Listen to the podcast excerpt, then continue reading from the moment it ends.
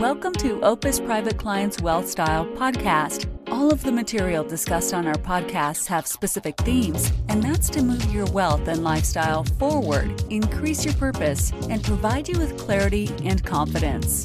Opus's mantra is always forward. We have found that regardless of one's wealth, moving your lifestyle forward is the number one priority for our clients. On our podcast, we'll share our rich thirty-five years of experience in designing strategies, share clients' experiences, and introduce resources that have positively impacted our clients. We trust that you will enjoy our direct, transparent, and realistic approach to positively impacting the quality of you and your family's lives.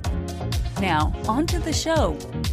Hello and welcome to another episode of the Opus WealthStyle podcast. My name is Ivan Watanabe, here with my partner, Evan Wall. Evan, what's going on, man? Good morning. Good morning. Exciting. Love doing these things. Absolutely. Absolutely. So we're very excited to have on a great friend, client of, of the firm, uh, Rob Weintraub. Rob, how are you? I'm good.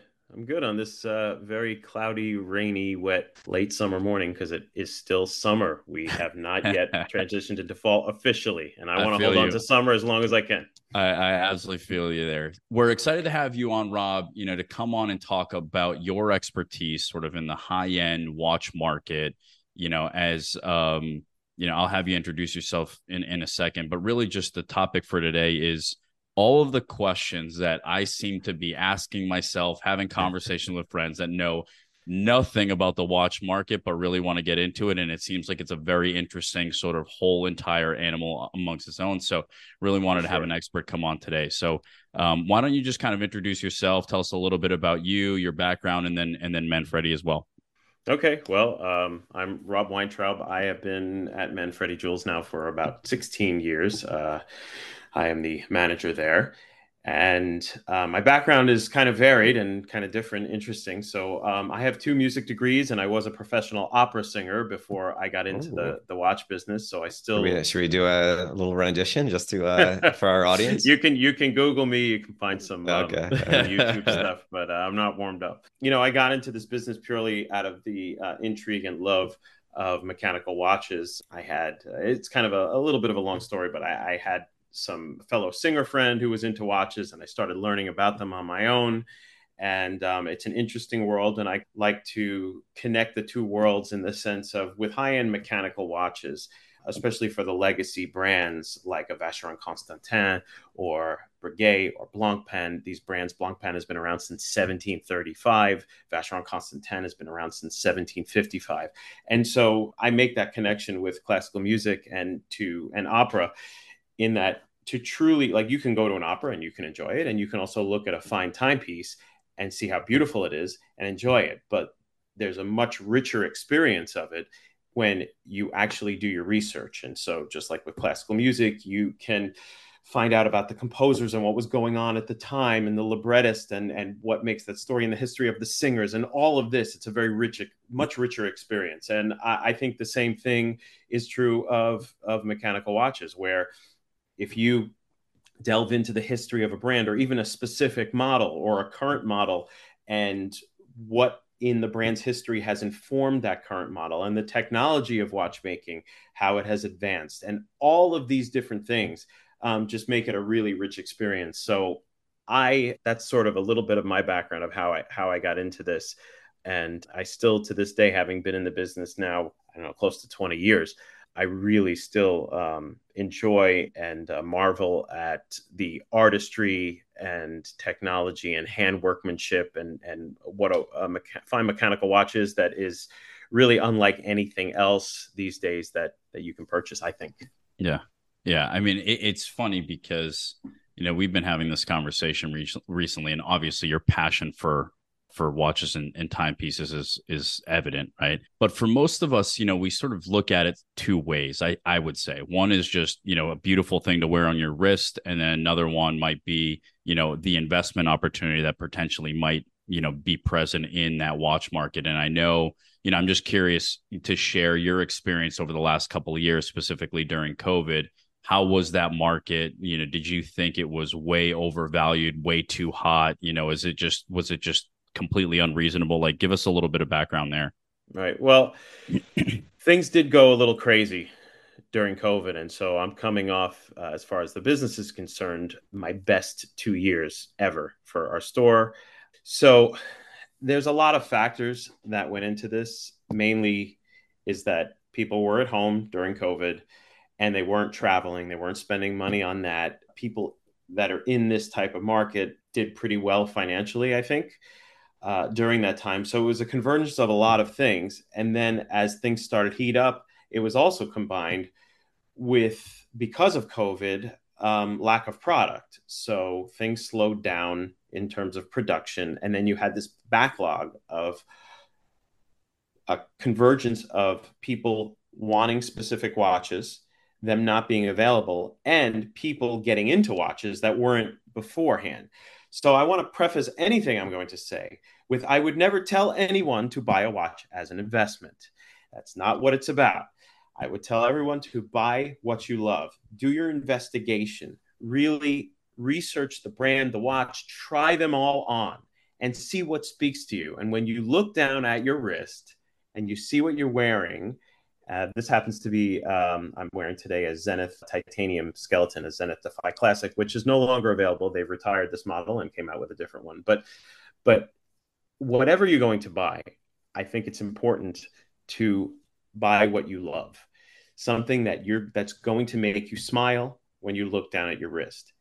And what I will say about intrinsic value is that all of these mechanical objects, if you maintain them, will outlive you and maintain some value.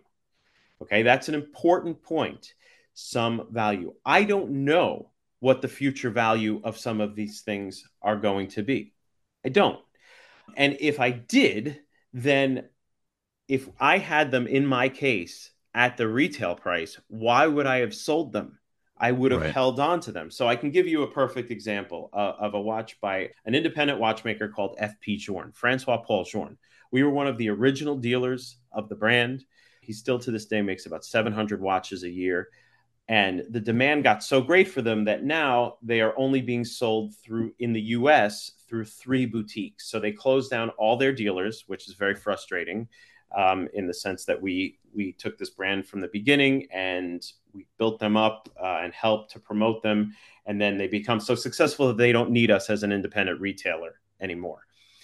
So there's one specific model called the Chronomet Blue. It's a watch that's in tantalum. It's their entry-level price point. And that watch, I think, retailed for around nineteen thousand dollars. So now, if you want to buy one, you can get them on the secondary market, and you're going to pay probably around one hundred K. Okay? Wow. Because supply and demand. So that watch is not any different when it was sitting in our case. It wasn't anything hot. We get it in, it'd sit for a little while. We'd sell it. We'd order another one in the beginning.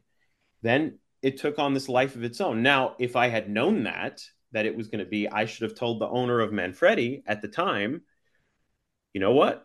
This watch, it, I know it's twenty twelve, but in twenty twenty, mm-hmm. that watch, or twenty twenty-one, that watch is going to be worth one hundred K. So every one we get, we should put in the safe and not sell it.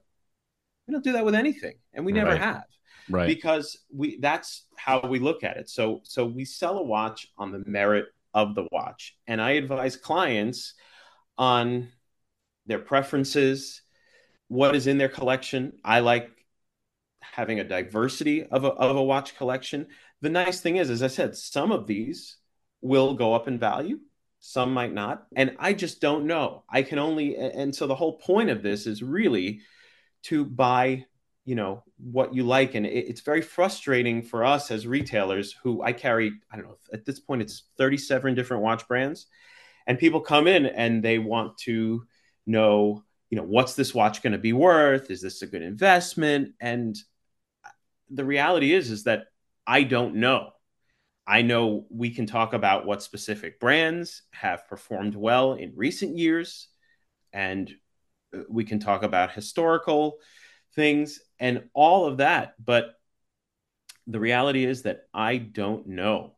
So I advise clients more so on their own preferences, what else is in their collection, what they like, what their lifestyle is, all of these different things.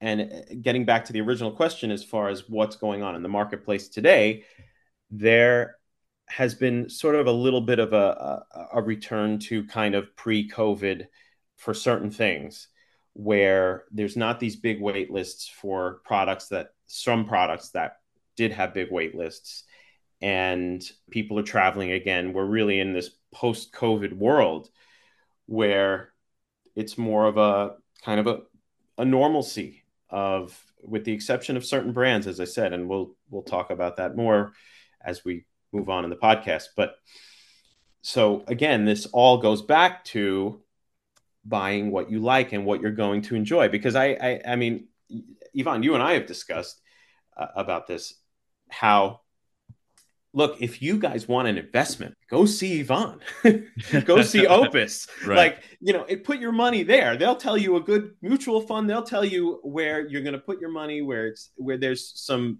a little bit more historical thing. It, this is not, I don't like to talk about watches as investments. It, yeah. it just, because the, the reality is that we don't know. All I can do is use my expertise, uh, having done this a long time, to advise you where you're going to get the most enjoyment out of it. And it's a bonus when something does, like you have this model where, and I can give you an example in terms of values of uh, an Audemars Piguet Royal Oak, right? That's a very hot watch. It's an iconic watch that was, uh, that came out in nineteen seventy-two. There's a great rich history. I own one. And at the height of, say, twenty twenty-one. So at, at the time, that watch, I think, back in the day, it retailed for around seventeen thousand nine hundred dollars or eighteen, in the between seventeen and nineteen thousand was the retail price for that watch. At the height, during when things were really crazy, people were getting sixty K for that model. Now they've they've advanced the model. There's now two different generations versus the one I own, and now I think that watch has come back down in terms of what they're trading at. If you really want to use that word, I don't like sure. using that word, because again, this is not stocks, and it, I think it takes all the sort of specialness when you start talking about watches as a it, it turns it into a commodity. And I think these are really beautiful works of art, and they're one of the few things these days that is still popular that's purely mechanical. It's not electronic, and there's so much hand workmanship that goes into it. So there's a humanness about it. Um, and so I didn't know at the time it was going up. You'd think, oh, I should have, I should have sold that watch, but I still like the watch. Yeah. So, so, uh, you know, that's where all of this sort of business about convergence of buying something you like with buying something that's going to maintain or go up in value. In this case, that one worked out for me, but I never bought it because of that. I bought it because I loved that watch. It was an iconic watch. Yeah. And you, um, you, you've talked about, you've talked about there being a market where super high-end watches are getting traded amongst owners, right? Like mm-hmm. if I really love my watch, but I'm like, oh, I've been wearing this for the last two years. Maybe I want something else, similar value, but I'm not going to go buy something else, right? That there's almost a community of watch watches getting traded amongst each other. Can you talk a little bit about sort of how that works and, you know, what types of watches are in that market? And I'm, I just found that super interesting. Right. Well, you know, I, we have many clients who are big collectors. And again, this is entertainment, who will trade in and out of watches regularly. Sometimes they've owned it for a month or a half a year, barely worn, and they just decide to rejigger their collection. I'm guilty of that too. You, it, it's like, in a sense, you know, you look at the same thing over and over again on your wrist, and you might love it, or you just want to get something else, whatever it is. So there are platforms online where people do this. They do it themselves. And of course, the pre-owned watch market is very big, and we do trade-ins, and we offer a consignment option at Manfredi. If you have something that you want to get out of, you bring it to us. We give you a value against a new watch that we're going to take it in on trade. And we also offer a consignment option where we discuss the price and we find what we think is the right price to price it at, so it will sell, because there's no point in us it's sitting. And we take a twenty percent commission on that selling price. And then um, we have it professionally photographed. We promote it both in our pre-owned section in our store, but we also put it online um, at different websites like uh, Chrono twenty-four, Timezone, WatchNet. There are a lot of sites like this. So there are guys who do this themselves too, to, or eBay, they have an account, or they, or through these chat rooms or this community, they will do their own selling. But a lot of times they come to us because these are large sums of money. And if you're just selling something like, you're going to sell, especially something like a Rolex, where there's great demand and high value, what are you going to meet a guy at a coffee shop and, and exchange ten grand in a, in a suitcase? I mean, yeah, you know, it, it, so that's why they, they feel comfortable coming to us, and it's worth spending either that twenty percent or the, the trade in value toward the new watch. But I mean, it's amazing how many guys, you know, again, it's their entertainment. You can go gamble away money. You can go to the bar. There's a lot of different things that you can, you can play golf. There's so many different places you can spend your money. And so when people say, but I, they can't wrap their head around people losing money on traded in watches, but that's part of the game and it's part of the entertainment. And just like on some cases, you actually gain and you do really well. In other cases, um, you know, you lose, and that's just part of the entertainment of it, part of the enjoyment, I think. Yeah, have you found that because uh, smartwatches have become so much more popular over the last five, I don't know, five, ten years, that there's been less interest in high-end mechanical watches, or it's just not correlated at all? No, I actually think it's the opposite. I think that smartwatches is like a gateway to, and especially now with there's so many watch dials on an Apple Watch, and there are apps you can use where you can actually put the dials of famous, like right. I mentioned, an Audemars Piguet Royal Oak, or yeah. some of these high-end watches that can uh, that can translate over into people wanting the real one. Because many, I own an Apple Watch. Uh, I think it's great. And I wear it when I'm in my house. I wear it to sleep, and I wear it when I'm working out. But if I'm going out in public, like today, this morning, I was just out running errands. So I didn't have to take my Apple Watch off, but I did to put on my Zenith, because I don't... my business, of course, but I don't feel like I'm properly dressed, even if it's not like out in public, to be wearing an, an Apple Watch. But other people disagree, and they, they like that. But we've also seen a phenomena recently where uh, Swatch has come out with these collaborations. So the first collaboration was the Moon Swatch and the iconic Omega Speedmaster Professional, which is the first and only watch worn on the moon. They came out with a Swatch quartz version of it in different variations. And those were selling, it's a two hundred sixty dollars retail. And at the height, I think people were getting over one thousand dollars for them online. And they're still, you can only buy them at Swatch stores, people wait in line.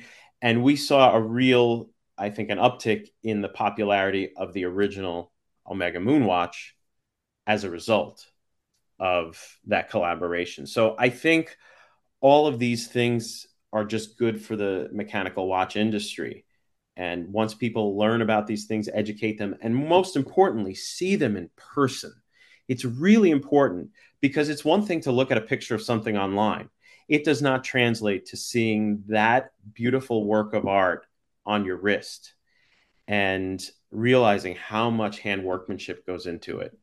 And so that's where, you know, a store like ours, where you can see thirty-seven or close to forty different brands under one roof, and compare and contrast and see why this one, why a Seiko, which is, or a Hamilton, which is a great watch that you can get for under a thousand dollars, comparing that to a high-end Vacheron Constantin or Breguet, or these independent watchmakers that we are known for. We carry some of the best independent brands, uh, like uh, Kari Voutilainen, who makes maybe fifty to seventy-five watches a year, and every piece is bespoke, and they started around one hundred thousand dollars, and you have now a, a five to seven year wait once you place the order. You have the Gronefeld brothers, uh, which is an independent brand that we have taken on, that now have closed their books. So I can't, I have things on order. They're not taking any orders right now, because they only make between one hundred and one hundred twenty-five watches per year. And they just actually hired on five new watchmakers. So hopefully the production will ramp up, but they're not even taking orders right now because they're so back ordered. Um, and then we have some of these more special brands like Singer Reimagined. People probably in this pod listening to this podcast probably are aware of the uh, Porsche Singer collaboration, where if you uh, Singer Porsche, some of them are over a million dollars. Well, they make watches. And they make beautiful watches that are informed by those design elements. So we have those. Laurent Ferrier, which was one of the original designers and watchmakers for Patek Philippe has his own brand. And this is a watch that's soared in popularity. We were the first and only dealer in North America uh, for many years. Um, so back in the day, I was dealing directly with the guy who was running the brand in Switzerland, getting these shipped to us directly from Switzerland and setting the U S retail price together with the exchange rate, all of that, to now they have, at one point they had a U S distributor and now they have their own subsidiary part of the company here in the U S.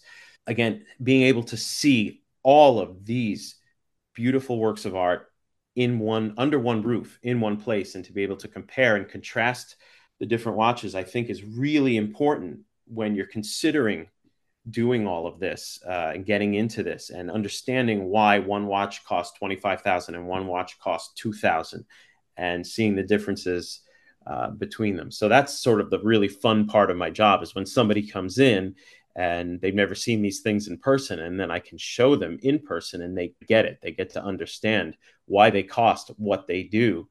Personally, my yeah, collection, yeah. at this point, I think it's around fifteen-ish. Okay. I just picked up, I mean, and again, it doesn't have to be expensive. I was just traveling in China and I was able to pick up um, some vintage Chinese watches, that uh, two of which are new. When I say new old stock, it means that they were never sold. They were new and they were sitting. They're uh, Nanjing Watch Company, and the watches, I had the card. The date of manufacture on them is twelve thirty-one nineteen seventy-three. Wow. And I have never, two of them. And never worn.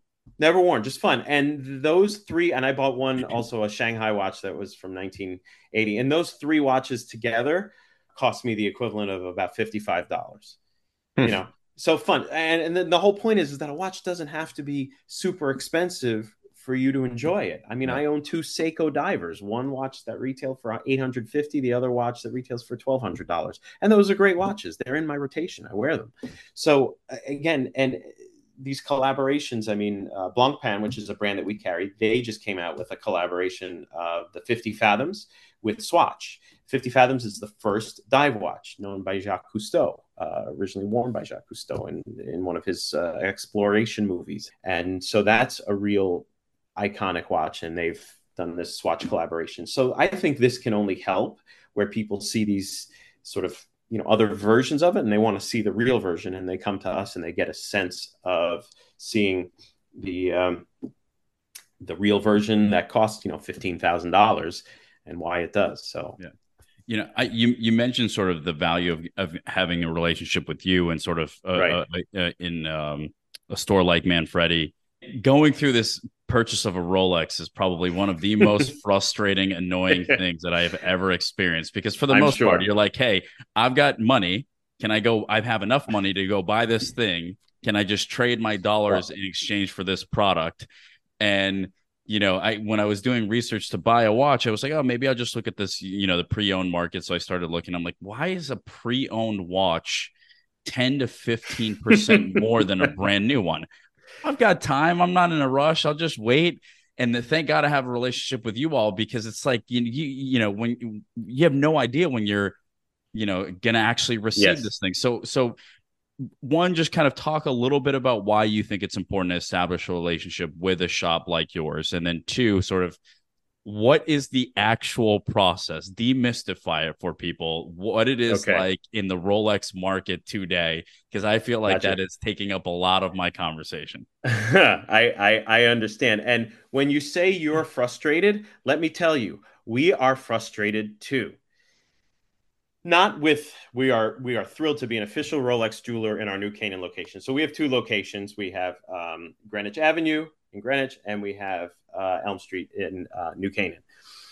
And so we are an official Rolex jeweler in our New Canaan location. And we are so uh, honored and thrilled to be uh, an official Rolex jeweler and to have that. That's an amazing thing. Now, what's the frustrating part is that people like you, or just in general, I'm in the business to get people what they want, and I want to make people happy, right? I mean, ultimately, right? It's just like you. You yeah. want to make people happy.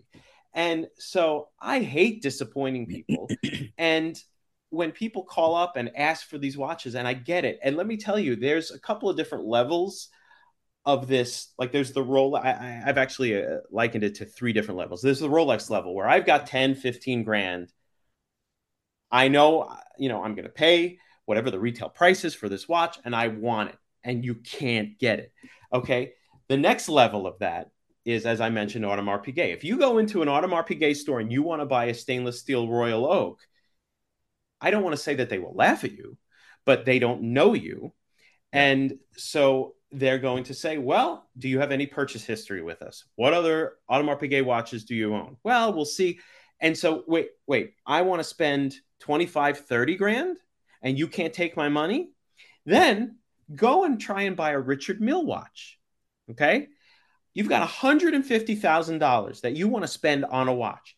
You go in there, you're ready to go. You walk in, you, and maybe you've read about it, whatever it is, and you don't know what's going on. And you walk into the Richard Mille store in New York City and you say, I'm ready to go. Got my one hundred fifty K, I want this model. The same situation. Do you have a history? What?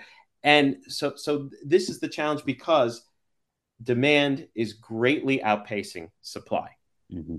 Okay, so, so that's where we're at with these high demand watches. Now, in in the case of having a relationship, we'll, we'll, we'll then go back to tackling the Rolex question, but why it's important to have a relationship. We've been in business since nineteen eighty-eight, so we have a very long history. And, you know, thankfully, we are widely known as one of the top retailers in the world, because we were one of the, fir- we have all these independent brands. I mean, we were one of the first Frank Mueller dealers, as I mentioned, Laurent Ferrier, Richard Mille, we were a dealer.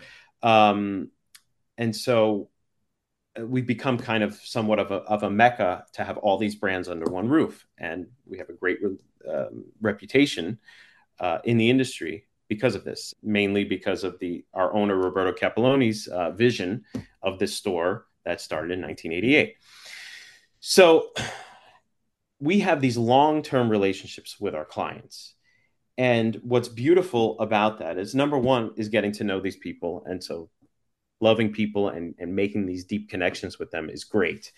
Um, and you're always celebrating uh, a happy event usually.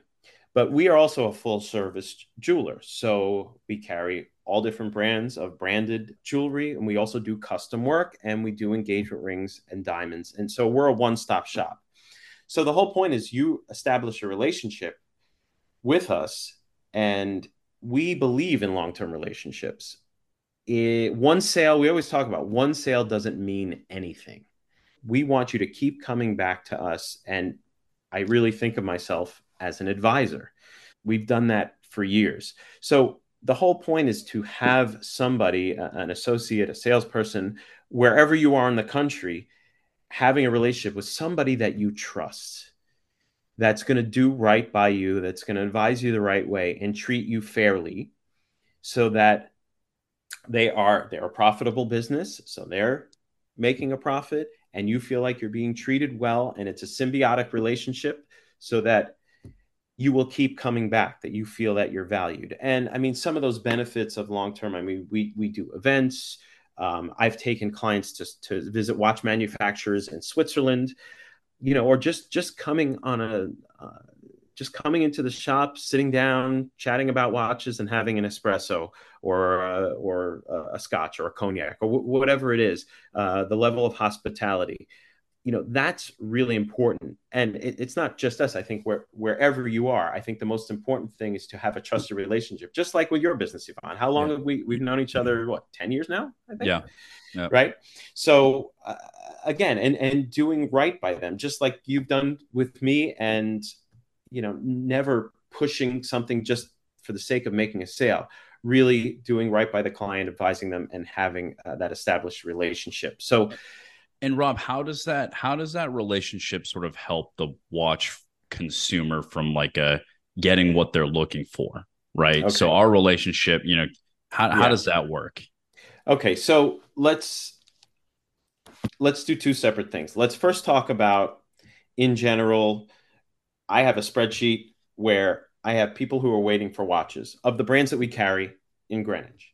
And so when those watches come in, we decide who we are going to offer that watch to, and who is that client, and, you know, how long has that client been with us, and what type of a client are they?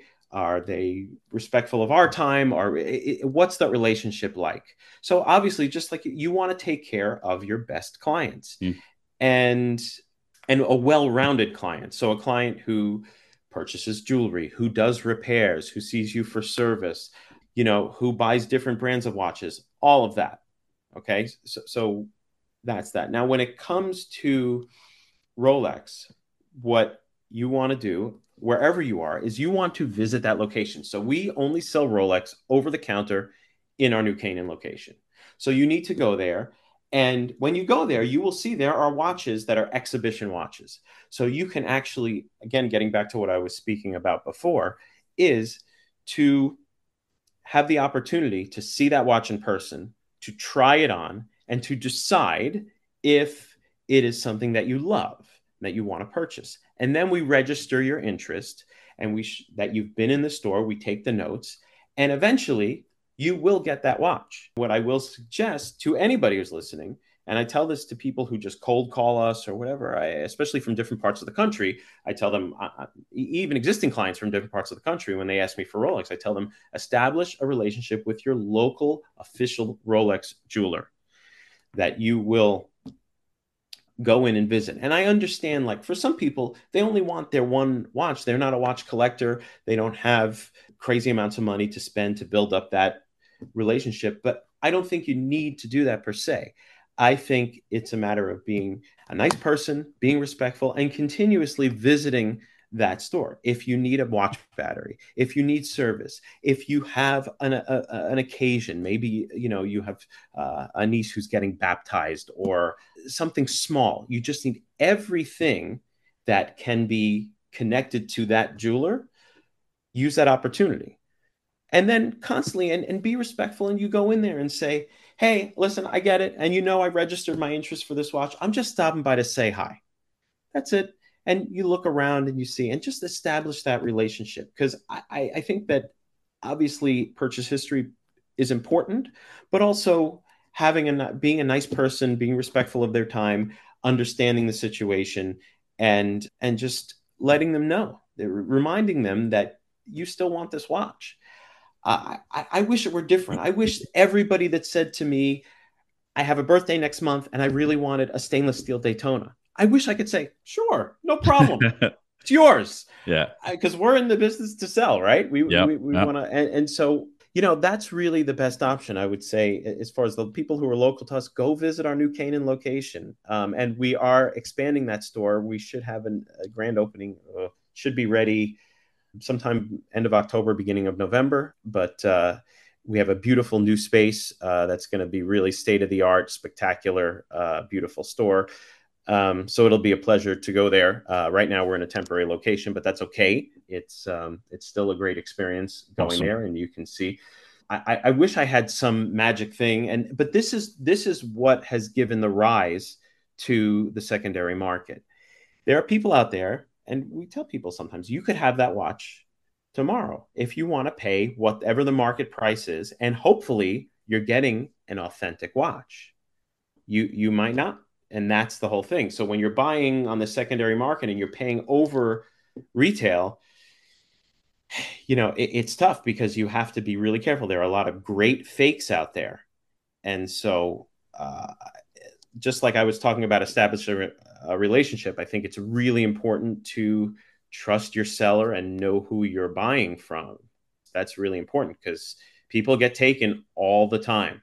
Yeah. And they don't even know until they send the watch in for service and they send it to Rolex, and Rolex won't service it. They'll say, this is counterfeit, or parts in this watch are counterfeit. So it's, um, you know, it's a crazy thing. But, and as, as far as values go, especially look at some of these vintage Rolexes and, and what the, the, the prices are now. It's crazy. Yeah. Rob, as we kind of wrap up here, is there, is there one thing that you want to make sure that you leave, you know, the listening audience with, you know, is there one particular thing that you want to make sure that people kind of get away from our conversation today? I think the most important thing for people when you're getting into watches is to do your research and find out if there's a watch, like your buddy says, you need to have this watch. whether it be a Rolex or an Audemars or a Patek Philippe or any of these brands where people say, examine why it is that you think you want that watch. Go and see that watch, compare it to other brands, and make sure that you're making the right decision for you, that you're going to be happy with. Because you can, there's really nothing else I can think of that you can use, you can have on your person day in and day out, twenty-four hours a day, seven days a week. You're going to spend a lot of time with this beautiful mechanical object on your wrist. And so it's just important to really know enough about that and to know that you love it. All the other stuff aside, because we, we covered all of that uh, about, you know, intrinsic value, perceived value, all of that stuff we, we've spent time doing. But the most important thing is to know that you are going to absolutely love this and going to be happy with it for years to come. That's the most important thing, I think. And, and, and I'm out there for anybody who needs advice, who wants to chat about this. That's, as I said, that's the fun part of my job. So um, you can find me um, just at rob at manfredi jewels dot com. You can email me. You can hit up Ivan. Uh, you can also find me on Instagram. I'm just at Robert Weintraub. I'm not a big social media guy, so I don't do a lot on Instagram, but, but you can find me there as well. And, um, you know, I'll, I'll gladly answer your questions and, and talk you through it and give you some suggestions about it. I appreciate it. Well, Rob, you know, thanks so much for joining us today. Uh, I really, really appreciate the conversation. I know it was valuable for, for me and for, for a lot of others. So my pleasure. Uh, th- thanks for, thanks for jumping on with us. And, and uh, thank you to the listening audience for tuning in. Uh, please click subscribe below so you can be notified when we have our next episode. Appreciate it, guys. Thank you. Thank you for listening to the Wealth Style Podcast. Click the subscribe button below to be notified when new episodes become available. This podcast is intended for general public use and for informational purposes only. Guest speakers and their firms are not affiliated with or endorsed by P A S, Guardian, or Opus Private Client, and opinions stated are their own. Guardian, its subsidiaries, do not issue or advise regarding watches or jewelry, values of watches or jewelry, or markets for watches or jewelry. Ivan Watanabe and Evan Wohl are registered representatives and financial advisors of Park Avenue Securities, L L C, P A S. Securities products and advisory services offered through P A S member FINRA, S I P C. Financial representatives of the Guardian Life Insurance Company of America, Guardian, New York, New York. P A S is a wholly owned subsidiary of Guardian. Opus Private Client, L L C, is not an affiliate or subsidiary of P A S or Guardian. Opus Private Client, L L C, is not registered in any state or with the U S Securities and Exchange Commission as a registered investment advisor. Ivan's California Insurance License, zero H four four two zero six. Evan's California Insurance License, zero H zero four nine three six. Compliance Approval twenty twenty-three dash one six two five three five. Expires October of twenty twenty-five.